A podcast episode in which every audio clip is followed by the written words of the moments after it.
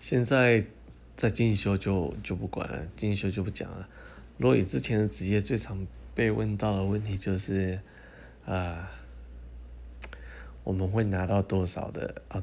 就对方啦，客户可能就说我们会拿到多少的补助，因为我们是在我们是在给钱的单位，就然后再就是说，啊，这个会议会怎么进行？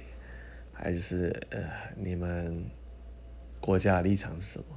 因为我们不分代表国家嘛，那大概是这些问题。